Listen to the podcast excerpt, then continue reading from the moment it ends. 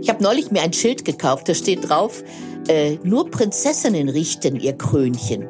Königinnen greifen zum Schwert. Dora Held trifft. Ein Podcast von DTV Audio. Hier ist Dora Held, liebe Bücherfreundinnen und Freunde. Die streitbare Königin, die wir gerade gehört haben, heißt Sabine Askodom. Sie schreibt Bücher mit so tollen Titeln wie Queen of Fucking Everything. Das Buch ist für Frauen, die sagen sollten, jetzt bin ich mal dran. Wie Frau das durchziehen sollte, erfahren wir gleich von ihr. Denn unser Motto lautet, wir sprechen mit Menschen, die Bücher schreiben und mit Menschen, die Bücher machen. Eine, die Bücher mächtig ins Gespräch bringt, ist Diana Hasenpflug aus der DTV Presseabteilung, zuständig für das Sachbuch. Sie ist auch eher keine Prinzessin, sondern kann als ehemalige Handballerin auch ordentlich zupacken. Und damit haben wir schon was gemeinsam. Muss man eine gute Handballerin gewesen sein, um hinterher Geld mit Büchern zu verdienen?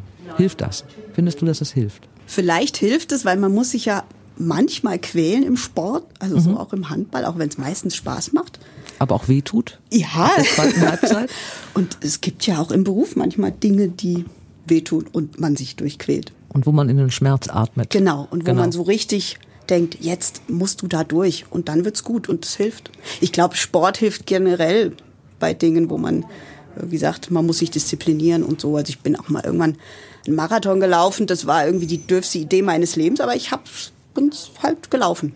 Und es würde wahrscheinlich gut tun an einigen Stellen im Verlag, wenn du hier irgendwo eine, ein so ein kleines Tor in der Ecke stehen hättest, wo man dann nach irgendeinem so Frust so 20 Mal aufs Tor dreschen könnte. Ich habe tatsächlich so einen Ball, den werfe ich immer gegen die Wand. Also Tor habe ich nicht, aber und wenn jetzt jemand die Tür aufreißen würde, ohne zu klopfen, hätte er Pech. Der da nicht hingehört, gerade in dem Moment. Man hat als Handballer auch durchaus eine brutale Herangehensweise an Dinge. Ähm, du machst jetzt hier den brutalen Job der Pressefrau. Das heißt, du gehst mit den Büchern, in dem Fall sind es auch Sachbücher. Jetzt nehmen wir mal an, da kommt jetzt ein Buch über die Corona-Zeit, was ja hier auch passiert ist. Wie geht das? Rufst du, setzt du dich hin und rufst alle Journalisten an, mit denen du irgendwann schon mal ein Bier getrunken oder die getroffen hast und sagst, machst du mir bitte eine Besprechung für dieses Buch? Ich rufe sie an oder schreibe ihnen und sage, wir haben hier was ganz Tolles. Und dann hoffe ich natürlich, dass wir das durchkriegen. Es ist ja, also das Sachbuch ist ja so vielfältig, dass man irgendwie immer gucken muss, erstmal, wen interessiert es überhaupt? Es sind ja von Ratgeber über politisch aktuelle Themen, also es ist ja wirklich sehr breit.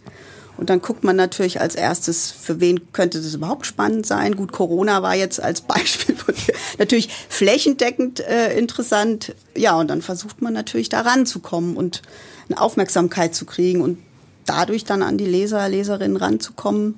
Und am besten funktioniert es momentan immer über Fernsehen, klar, mhm. weil da kriegt man immer eine große Aufmerksamkeit. Aber auch nach wie vor über die Printmedien, über den Hörfunk. Internet ist mittlerweile großes Thema. Also ist wahnsinnig abwechslungsreich. Und das mhm. macht auch, das ist auch die größte Freude eigentlich an dem Job. Kennst du die? Also sind das alles Kollegen, die du kennst, mit denen du schon mal was zu tun hattest? Oder rufst du beim Stern an und fragst, Entschuldigung, hier ist Diana Hasenflug, wer ist denn für Corona verantwortlich? Das kommt drauf an. Also wenn ich Themen habe, die schon mal da waren und ich hatte schon äh, Kontakt, dann rufe ich natürlich die an, die ich kenne. Und mhm. wenn es neue Themen sind, äh, die dann durch andere betreut werden, muss man sich auch durchfragen. Mhm. Wer macht es jetzt? Wer ist da der beste Ansprechpartner oder so? Viel Kontakt hat man immer über die Buchmessen. Da trifft man sich normalerweise zweimal mhm. im Jahr persönlich. Aber es ist immer eine Mischung. Also es ist eine Mischung aus, kenne ich schon, rufe ich einfach mal an oder rufe ich an und frage, wer ist da ja für jetzt zuständig oder was ist der beste. Gibt es, so, gibt es so Lieblingsjournalisten, mit denen du befreundet bist, bei denen du weißt, wenn du die anrufst, die machen dir zuliebe garantiert was? Das war mal so, aber es wird immer schwieriger weil die haben natürlich auch äh, immer weniger Platz. Ich hatte einen guten Bekannten beim Tagesspiegel, die haben jetzt die Seite komplett gecancelt und so. Also das wird schwieriger. Mhm. Und auch in den Fernsehredaktionen, die gucken auch immer sehr genau, welche Themen sie wirklich interessiert. Ich würde sagen, das war mal einfacher. Das ist nicht mehr so, dass man sagt, ich rufe da an und dann läuft es. Mhm. Also das ist schon auch das Thema, muss die schon auch wirklich überzeugen. Und du kannst dich aber nie darauf verlassen, ob sie es dann auch wirklich tun, was nee. sie dir dann zusagen. Also wenn du jetzt, nehmen wir mal an, spielen wir mal durch, weil alle Leute ja immer so gerne nicht nur Bücher schreiben wollen, sondern auch ins Fernsehen wollen.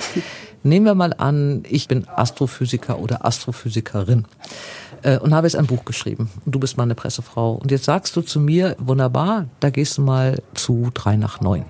und da interviewen die dich eine halbe Stunde und ich sterbe vor Schüchternheit. Was machst du dann mit einer Autorin, die sagt, ich kann das nicht? Dann versuche ich erstmal gut zuzureden. Dann kann man überlegen, ob man Medientraining macht. Also, dass man irgendwie sagt, wir können das üben. Man muss das nicht irgendwie äh, aus dem Stand können. Das kann man ja auch nicht verlangen. Also, das ähm, würde ich sagen, man kann Medientraining machen. Es gibt natürlich dann auch äh, Autoren, die sich verweigern oder sagen, geht auf keinen Fall. Da muss man andere Wege finden. Mhm. Also dann ein Print-Interview geht immer. Aber ich würde immer versuchen, mit einem Training das hinzukriegen. Weil das ist natürlich die beste, die beste Form, das mhm. zu präsentieren im Fernsehen. Glaubst du, dass Leute berühmt werden wollen, Autoren? Glaubst du, dass ein, eine Motivation dafür ist, ein Buch zu schreiben, dass man berühmt werden möchte? Ich würde mal sagen, vielleicht nicht berühmt werden, aber schon viel, viel, viel Aufmerksamkeit für mhm. sein Buch und wahrscheinlich auch für die eigene Person. Das muss man immer ein bisschen unterscheiden. Aber im Sachbuch würde ich sagen, wenn jemand das Buch hier abgibt, will er auch sozusagen eine riesige Aufmerksamkeit. Berühmt, weiß ich nicht. Mhm würde ich jetzt mal mich nicht dazu äußern. Die musst du ja. Man will ja auch keinen Namen nennen. Nein. Ähm, ist es dir schon mal passiert, dass du jemanden hattest, äh, also ist in dem Fall ja meistens bei dir ein Journalist oder Journalistin, die oder der wirklich wütend ist oder un, unwirsch, wütend ist vielleicht zu viel, aber unwirsch wird, äh, weil er ankommt und sagt, ich habe von meinem Buch aber nur ganz wenig verkauft und ich bin überhaupt noch nicht angesprochen worden und wieso haben sie nichts gemacht, dass sie dir die Schuld geben dafür, dass sie nicht in der Presse stattgefunden haben? Ja. Was wird das? das passiert. Ich habe es befürchtet. Ich, ich, wünsche dir so ein leichtes Leben, aber es passiert vermutlich, oder? Es passiert, natürlich. Also es ist ja auch nicht so, dass ich jetzt äh, mit meinem Bauchladen ankomme und ich habe ja auch im Sachbuch relativ viele Titel, auch zum Teil geballt in einem Monat, dass man für jeden Titel die wahnsinnig gleich große Aufmerksamkeit kriegt. Mhm. Also das wünscht man sich natürlich und das ist immer das Ziel. Aber die Realität ist halt auch, wie sie ist. Und da muss man auch für jeden Titel kämpfen. Mhm. Also es sei denn, es sind Autoren, die man schon vorher kannte oder so. Aber es gilt ja oft auch, die Themen durchzubringen. Das ist, also das ist ein spannender Beruf, aber nicht unbedingt einfach. Als du angefangen hast mit diesem Job, wolltest du, hast du in einem Verlag in der Pressearbeit angefangen, weil du gerne zur Presse wolltest oder weil du gerne zum Verlag wolltest? Also wärst du auch gerne Journalistin geworden? Hättest du auch gerne das, die Arbeit gemacht, die du den Leuten eigentlich jetzt nahe bringst? Ich habe es überlegt tatsächlich, mhm. also im Studium auch und ich habe auch bei Zeitungen gejobbt und gearbeitet, also ich mhm. wusste, wie das abläuft. Und das war tatsächlich so ein bisschen Zufall. Also ich war fertig mit meinem Studium, hatte irgendwie die letzte Prüfung. Zwei Tage später rief mich eine Freundin an und sagt, ja, so kam, die suchen jemanden. Ruf doch da mal an. Ich habe gesagt, du bist da gerade fertig und so. Dann dachte ich ja, pff, warum nicht? Ich wusste noch nicht so richtig, wohin. Aber wusstest du denn, was die suchen? Also die hätten die, jetzt auch eine, eine Lektorin. Und du wolltest auch Pressearbeit das machen? Das fand ich eine, eigentlich eine gute Kombi, ja. obwohl ehrlich gesagt im Studium weiß man noch nicht 100 Prozent, was da jetzt auf einen zukommt. Mhm. Aber ich fand das eigentlich eine ganz gute Kombi, weil ich ja auch in der Presse gearbeitet habe und dachte, jetzt höre ich mir das mal an. Ja, und da bin ich da hingefahren und habe da eigentlich angefangen und war dann auch zehn Jahre ungefähr bei Surkam. Das war so, aber dann doch ehrlich gesagt so ein bisschen Zufall, weil mhm. eigentlich hatte ich immer überlegt, journalistisch zu arbeiten. Und das war, aber ich fand es damals so eine Fügung und bin auch glücklich, dass das so gekommen ist, ehrlich gesagt. Würdest du lieber die Presse machen für Belletristik oder fürs Sachbuch? Das ist jetzt aber eine fiese Frage, nein. Warum ich das hab, denn? Nein, vielleicht erhört ja dich irgendjemand, der zuhört. ich habe ja natürlich auch schon Pressearbeit für Belletristik gemacht. Das weiß ich doch. Genau. Und ich finde eigentlich beides sehr spannend. Mhm. Was ich am Sachbuch toll finde, dass es, dass man mehr Möglichkeiten manchmal hat, weil man mhm. natürlich ganz stark oft über die Themen geht. Mhm. In der Belletristik hat man einen Roman und seine Ansprechpartner, die eben Romane besprechen oder sich mit den Themen auseinandersetzen. Im Sachbuch hat man auch ja ein breiteres Spektrum. Mhm. Da hat man irgendwie eine Chance, mit einem Ratgeber eine Frauenzeitschrift zu kommen, mit einem politischen Thema vielleicht zu Berlin direkt. Also man hat mehr Möglichkeiten. Das finde ich eigentlich das Spannende. Was liest du jetzt gerade? Was also ist bei dir auf dem Gerade Nachricht? aktuell habe ich jetzt zu Ende gelesen Valerie Fritsch, mhm. eine junge Autorin bei Surkamp. Herzklappen von Johnson und Johnson fand ich ein super Buch. Mhm. Also fand ich großartig. Und ich lese tatsächlich auch, darf ich ja sagen, gern Romane im Privaten, weil ich ja sonst immer Sachbuchmanuskripte lese. Genau, du liest auch gerne ähm, schräge Krimis. Wir haben nämlich bei vielen ja. Dingen denselben Geschmack. Diana, es war wie immer ein Vergnügen. Ich danke dir. Ich danke dir. Diana hat auch mitgeholfen, das Buch Queen of Fucking Everything von Sabine Askodom bekannt zu machen. Jetzt bin ich mal dran. Dieses Bedürfnis vieler Frauen kennt die Vortragsrednerin und Autorin Sabine Askodom nur zu gut. Und deshalb hat sie jetzt über dieses Thema geschrieben. Herzlich willkommen bei mir im Podcast. Danke für die Einladung. Du hast ein wunderbares Buch geschrieben mit dem wunderbaren Titel Queen of Fucking Everything. Äh, mhm. Man kann es eigentlich nicht äh, klarer ausdrücken. Ich will alles und du hilfst mir dabei, es zu kriegen. Wir wollen mal gucken, ob wir das in dieser kurzen Zeit hinkriegen. Ich hatte so ein bisschen Vorerfahrung ähm, und da würde ich nämlich dann gleich mit dir gleich drüber sprechen. Äh, ich war ja lange Jahre im Außendienst, im deutschen Buchhandel. Es war so, dass wir damals vor 30 Jahren äh, wirklich sehr in der, in der Minderheit waren, wir Frauen im Außendienst. Die meisten Kollegen, die wir hatten, waren Männer. Mhm. Was auch damit zu tun hat, dass man eben als Vertreterin schwer Familie vereinbaren kann und Kinder bekommen kann und so. Langes Thema müssen wir an dieser Stelle jetzt nicht nochmal vertiefen, aber es war eben so, dass es, dass wir Frauen immer weniger waren als die männlichen Kollegen. Es gab da mal eine wunderbare Geschichte. Es gab eine Erfa-Gruppe. Ich werde es nie vergessen, in Berlin, da wurden alle Vertreter eingeladen, damit man sich mal austauscht. Und eine meiner Lieblingskolleginnen fuhr hin und kam wieder und sagte, ihr glaubt es nicht, die Jungs haben überhaupt keine Probleme. Kein einziges. Daraufhin haben wir eine Gegengruppe gegründet mit zehn Frauen damals und haben uns da mal eine, eine deiner Kolleginnen, ähm, Barbara Berghahn, damals engagiert, die uns yeah. beigebracht hat, eine wunderbare Frau. Und wir haben gesagt, also folgendes Problem, 90 Prozent unserer Kunden im Buchhandel sind Frauen, 50 Prozent unserer Chefs sind Männer. Wie gehen wir damit um? Und es ging tatsächlich um Kommunikation. Ja. Ich habe dieses Buch Queen of Fucking Everything ist von dir gelesen. Es geht da auch viel um Kommunikation. Da ist mir ein Buch eingefallen, was ich vor 30 Jahren, glaube ich, verkauft habe, Deborah 10. Du kannst mich einfach nicht verstehen. Da sind mir sehr viele Sachen im Kopf geblieben. Äh, hat sich wirklich so wenig verändert in diesen 30 Jahren in der Kommunikation zwischen Frauen und Männern? Wie siehst du ja. das? Das ist das Schlimme. Ich habe früher auch gedacht, noch zehn Jahre und dann haben wir es mhm. geschafft. So aufgeklärt, wie wir sind und auch so offen für, äh, was ich, neue Methoden, für Tools. Das kann doch nur besser werden. Und ich denke inzwischen nicht mehr in Jahrzehnten, ich denke inzwischen in Generationen. Mhm. Weil ich festgestellt habe, dass die jungen Frauen, von denen ja ich dachte, die hätten wir jetzt anders erzogen, dass die die gleichen, ich weiß nicht, Grundfehler machen wie die Älteren. Also man weiß aus Studien, dass junge Frauen sich in Bewerbungsgesprächen immer noch genauso beschissen verkaufen wie vor 30, 40 Jahren. Es hat sich nichts geändert und da könnte ich wahnsinnig werden. Ich hatte das ja. Gefühl, dass wirklich so in in der Generation der jetzt, also in meiner Generation, der jetzt so zwischen Mitte 50 und 60-Jährigen, dass da mal eine Zeit lang das besser war. Und die Jungen, also meine Patentochter ist 24, die fangen wieder damit an. Ist ja. es nur ein Eindruck? Du gibst die Seminare permanent?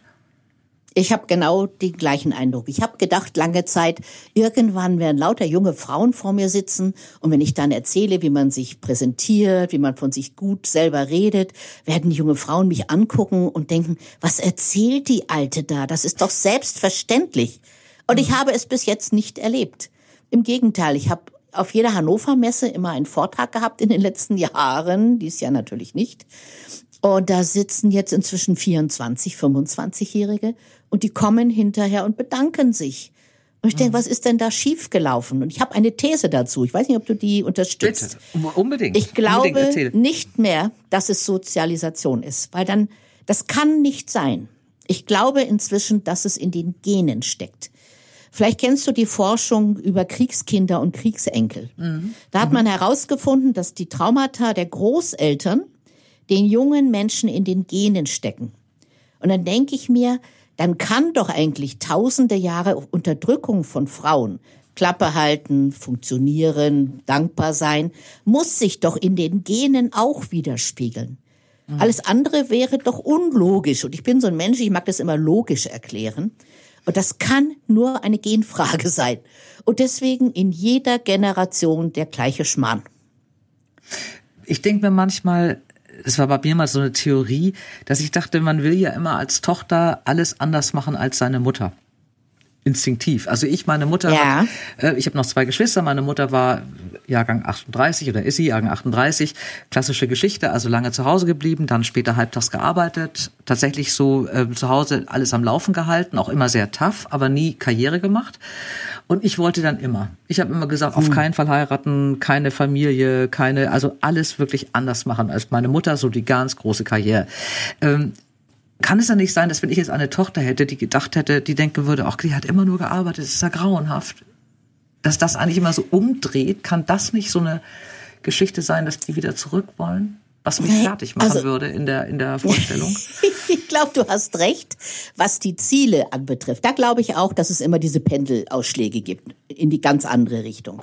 Und dass die jungen Frauen nicht mehr so leben wollen wie in meiner Generation, geschuftet, Vollzeit, äh, für alles verantwortlich gewesen. Das glaube ich schon.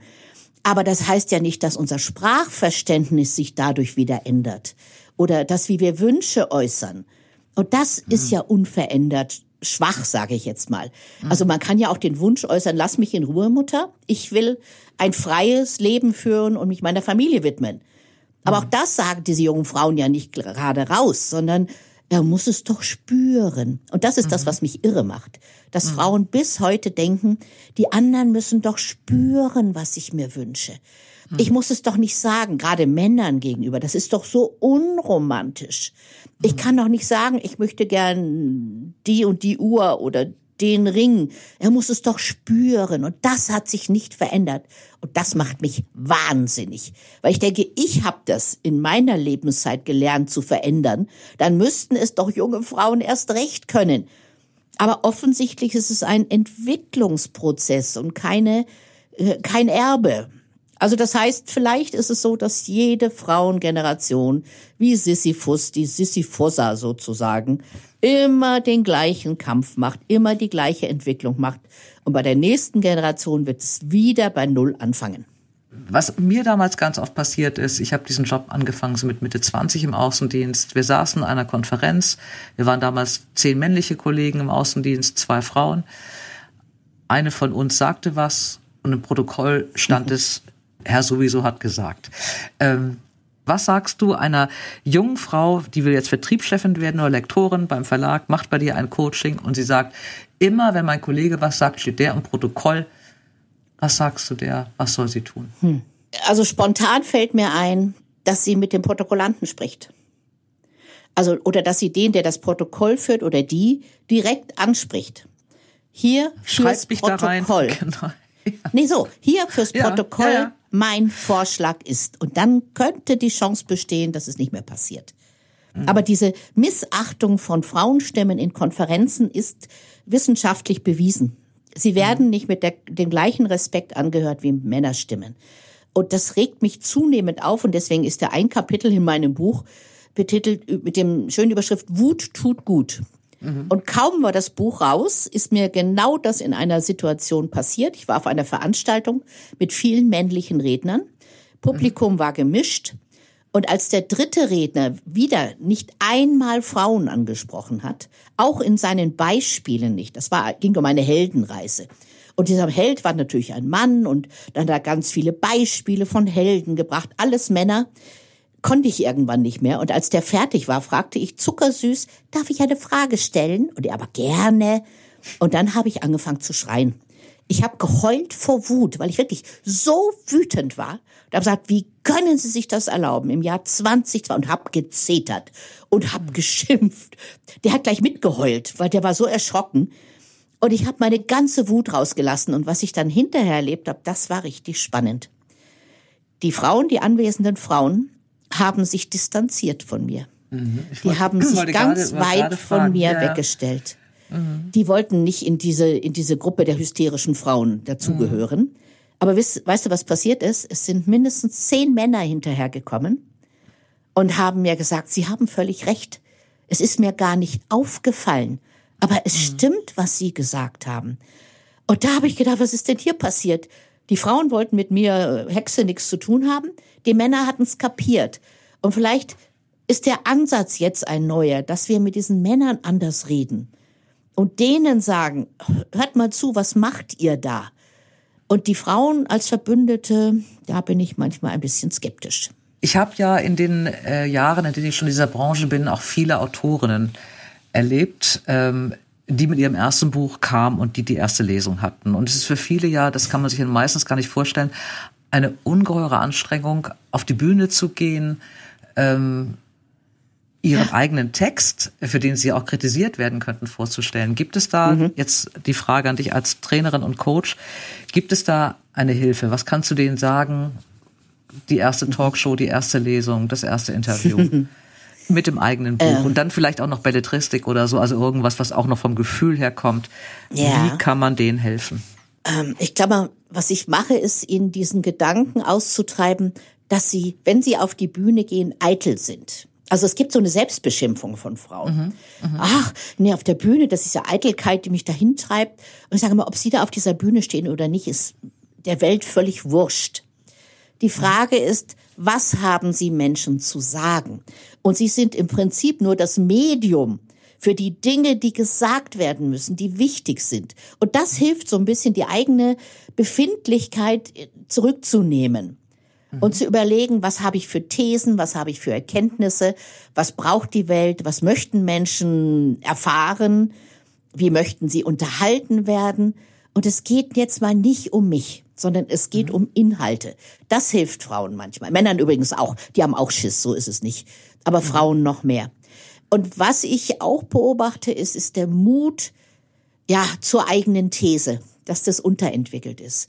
Und dann mhm. wirst du manchmal verhauen. Also ich habe eine Rezension unter meinem Buch von einer Frau, die mich wirklich scheiße findet, weil ich C.G. Jung nicht äh, ehre und achte. Dann denke ich mir, ja gut, dann ist es halt so. Bin hab kurz gezuckt, wenn du nur zwei Sterne kriegst. Und dann habe ich gedacht, ja, das ist ihre Meinung und das musst du aushalten können. Mhm. Also ist die beste Vorbereitung für die Bühne eigentlich immer ein selbstbestimmtes Leben. Und das ist mein Thema. Frauen haben Angst, dass sie Angeberin sind, dass sie, ja, alte ja. fand ich, hast du gerade eben gesagt, finde ich ganz schön. Wie zieht man denn an diesen Zahn? Mhm, mh. Ich habe mal vor, in meinem allerersten Buch vor 25 Jahren, oder 30 Jahren fast schon, weiß gar nicht, habe ich mal ein Kapitel gehabt, das hieß das James Bond Syndrom. Und mhm. da habe ich beschrieben, wie Männer mit Dingen umgehen. Also James Bond, ne, der äh, lässt gerade irgendwie 100 Leute erschießen oder bombt die in den Tod. Dann stäubt er sich so ein Stäublein von seinem Revers, von seinem mhm. schicken Smoking und geht an die Bar und flirtet eine Frau an. Also mhm. ich glaube, dass Männer eher eine Distanz zwischen den, dem haben, wer sie sind, also der Person und der Position. Ja. Und Frauen fehlt oft diese Distanz. Sie fühlen sich mit ihrem ganzen inneren Wesen angegriffen, wenn jemand sagt, das habe ich nicht verstanden oder ja, mhm. da, das Kapitel fand ich jetzt nicht so toll. Also wir könnten trainieren, ein Stück mehr Distanz einzubauen. Mhm. Und das heißt, ich habe ein Buch geschrieben, ich bin eine Fachbuch- oder Sachbuchautorin und habe mhm. mein Bestes gegeben. Und manchen Menschen wird das nicht gefallen. Fertig. Mhm. Mhm. Äh, Gerade Kollegen oder Kolleginnen, die haben natürlich immer irgendwas zu meckern. Äh, ich habe mal einen Satz gehört, der, glaube ich, da helfen kann. Und der heißt, die Kritik der anderen ist immer eine Selbstaussage über sie. Mhm. Und das hat mir sehr geholfen, das ertragen zu können, wenn jemand mhm. mich kritisiert. Mhm. Wenn jemand sagt, das ist ja banal, was in diesem Buch drin steht. Und am Anfang bin ich zusammengezuckt. Was? Echt? Schrecklich. Und was heißt denn banal? Es heißt einfach. Und so nehme ich das jetzt und sag, mhm. okay, es ist einfach. Ja, deswegen habe ich es auch so dargestellt, dass es einfach klingt. Mhm. Also diese, diesen Schutz, so einen kleinen Selbstschutz einbauen zwischen mir als privater Person und meiner, meinem öffentlichen Auftritt. Ich glaube, das mhm. brauchen Frauen dringend die ja zumindest, also viele Frauen sind ja auch als Mädchen, also das war auch einer meiner Kernsätze meiner Kindheit, nimm dich selbst nicht so wichtig. Also dass ja, man ja. einfach, mhm. man, man lobt sich halt nicht selber und äh, man ist auch eher bescheiden und sagt, ach, das macht dir nichts oder so. Also Klassiker, wenn man irgendwie ja. eine Frau trifft und zu der sagt, du hast aber einen tollen Mantel an, kommt garantiert. Also bei, bei ich schätze mal bei, bei ja. acht von zehn Frauen. Du, Das, die hatten Wasserschaden im Laden, der hat nur 100 ja. Euro gekostet. Oder, Oder den habe ich schon alt. 20 Jahre. Genau. genau. Den habe ich schon 20 Jahre. Von genau. meiner Mutter noch. Ja. Also keine Frau wird sagen, ja. na, ist das nicht ein super Mantel? War auch noch arschteuer. Der war also, geil, der war arschteuer, Frau. aber super. Genau. genau. Super, genau. Das, das finde ich schon so ein Unterschied. Ähm, ja. Äh, darf ich dazu gleich was sagen? Das ja, unbedingt. Vergessen. Unbedingt. Da passt genau mein, mein Beispiel in dem Buch der Unterschied zwischen Prinzessin und Königin. Ich glaube, das trifft in dem Fall genau zu. Die Prinzessin will gefallen. Die ist abhängig von dem Feedback von anderen. Oh, mögen die mich? Mache ich das richtig? Bin ich brav? Das ist so Prinzessinnen mit Knicks. Mhm. Die Königin, die weiß, wer sie ist und was sie sagt. Und sie steht mhm. dazu. Ich habe neulich mir ein Schild gekauft, da steht drauf, äh, nur Prinzessinnen richten ihr Krönchen.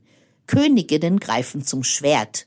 Und es mhm. hat mir extrem gut gefallen. Das ist der Unterschied. Du hast in diesem Buch Queen of Fucking Everything ja äh, Vorschläge gemacht oder hilfst äh, mir als Leserin äh, mal zu überlegen, wie ist mein Leben eigentlich wirklich, was davon stimmt nicht und was kann davon mhm. geändert werden. Und du gehst ja da Kapitel für Kapitel und Thema für Thema durch. Ähm, und sagst, ich fand eine, ganz, eine Geschichte ganz schön, äh, da geht's ja auch um Mutter, Töch, Mütter, Töchter und die eine, äh, heißen die eigentlich Klienten dann bei dir? Also eine der, der Frauen, ja, die du betreut hast, mhm. gecoacht hast, der Klientin, hat gesagt, hat, ihre Mutter war so die Königin. Das war die ganze, die ganz große ja. Dame und mhm. sie kam nie hinterher. Was macht man, genau. wenn man mit so einer Königin-Mutter aufgewachsen ist? Oder eine Königin ja. Ausbilderin hat oder eine Königin ja, ja. Verlegerin hat. Also irgendjemand, der mhm. einen prägt, wo man immer denkt, an der komme ich nie vorbei. Jungautoren, die an erfahrenen Autoren, die sich die Angst haben, weil sie denken, oh Gott, da komme ich nie hin. Was erzählst du denen? Also ich war selber in der Situation. Ich hatte eine Königinnenmutter.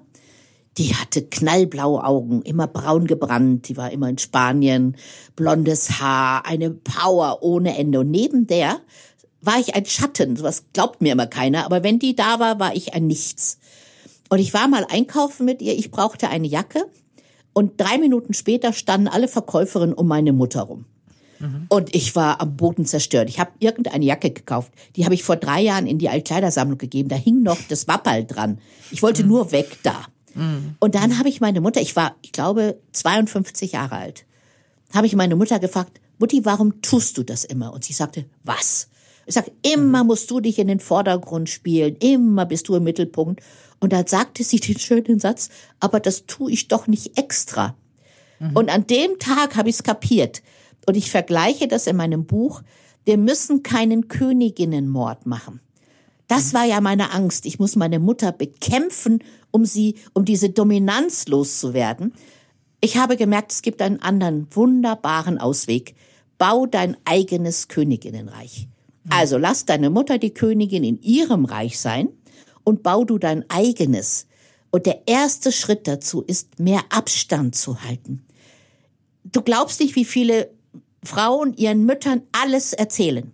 Und dann kriegen sie von der Mutter immer irgendeinen demotivierenden Satz. Was? Die haben dich gefragt? Was? Du kannst das? Und ich sage mal, halten Sie doch endlich mal Abstand, halten Sie die Klappe, mhm. Erzählen Sie nicht alles. Also bau dein eigenes Königreich auf und lass die Mama in ihrem Königinnenreich der Star sein. Fertig. Und das hilft tatsächlich. Bist du bei den jungen Frauen, äh, die jetzt wirklich so ein bisschen wieder in diese alten Rollen mit hohen Stimmen und mhm. also für mich, wie gesagt, ist der Albtraum diese, diese Selfies mit so einem Weichzeichner. Ähm, hm. Die jetzt wieder zurückgehen, machen die dich wütend oder tun sie dir leid?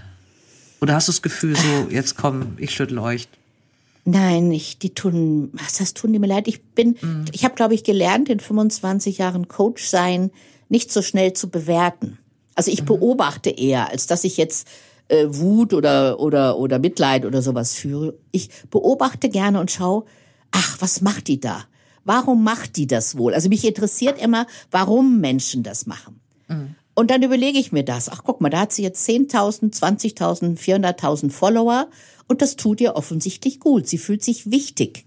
Mhm. Und wir haben versucht, vielleicht über, über Leistungen im Beruf uns wichtig zu fühlen und die kriegen das auf einem anderen Weg. Und mhm. wenn die Möglichkeit da ist, dann macht man das vielleicht einfach auch so.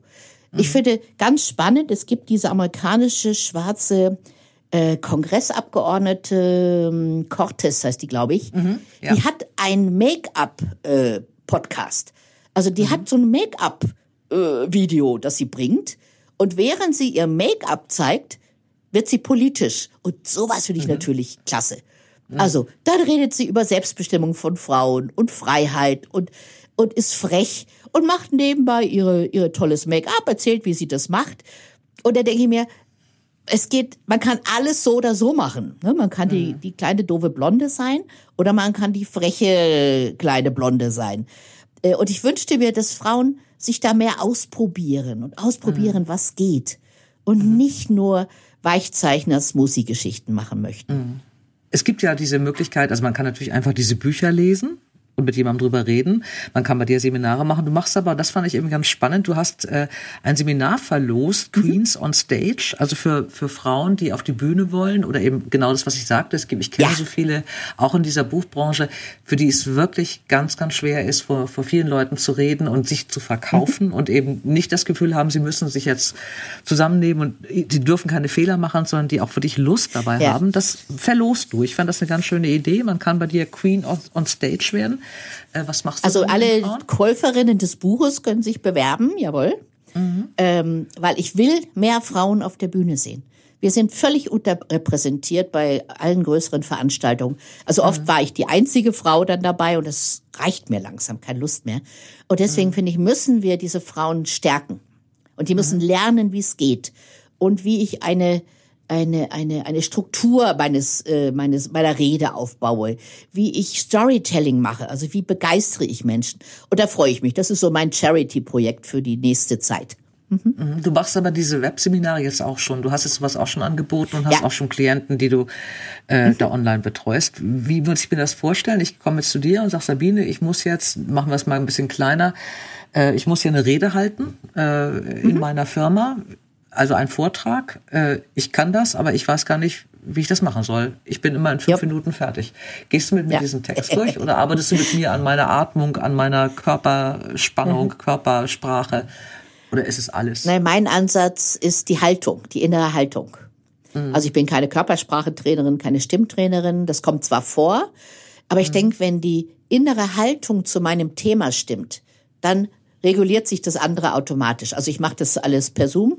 Ich liebe Zoom, ich arbeite mit Zoom. Ähm, es geht genauso gut wie live, habe ich festgestellt. Äh, man sieht sich, man hört sich, man sieht Emotionen, kann drauf eingehen. Und ich habe so ein Redepuzzle entwickelt.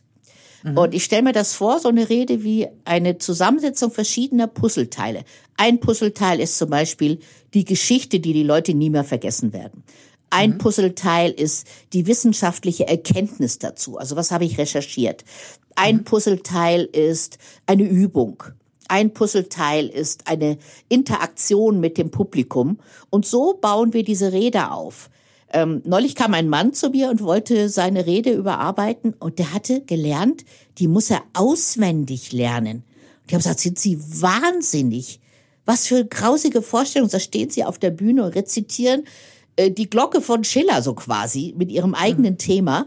Und da haben wir alles wirklich äh, explodieren lassen, diese ganze starre Rede und er hat dann mit Puzzlestücken gearbeitet, weil da kommt das Leben rein, da kommt die Emotion rein und dieses einstudierte, kennst du das, wenn Männer auf der Bühne so in die Knie gehen kurz, mhm. um mhm. dann ihre große Wahrheit heraus zu posaunen, grauenvoll. Sie breiten auch dabei also ich, die Arme aus. Sie breiten dabei oh, immer die gerne, Arme aus. ja, so halsmäßig. Genau. Mhm, ja, Jesus, ich, ja. ich segne euch. Ja. ja. Und das habe ich erstmal geschreddert, dieses Konzept, und habe gesagt, hier Module.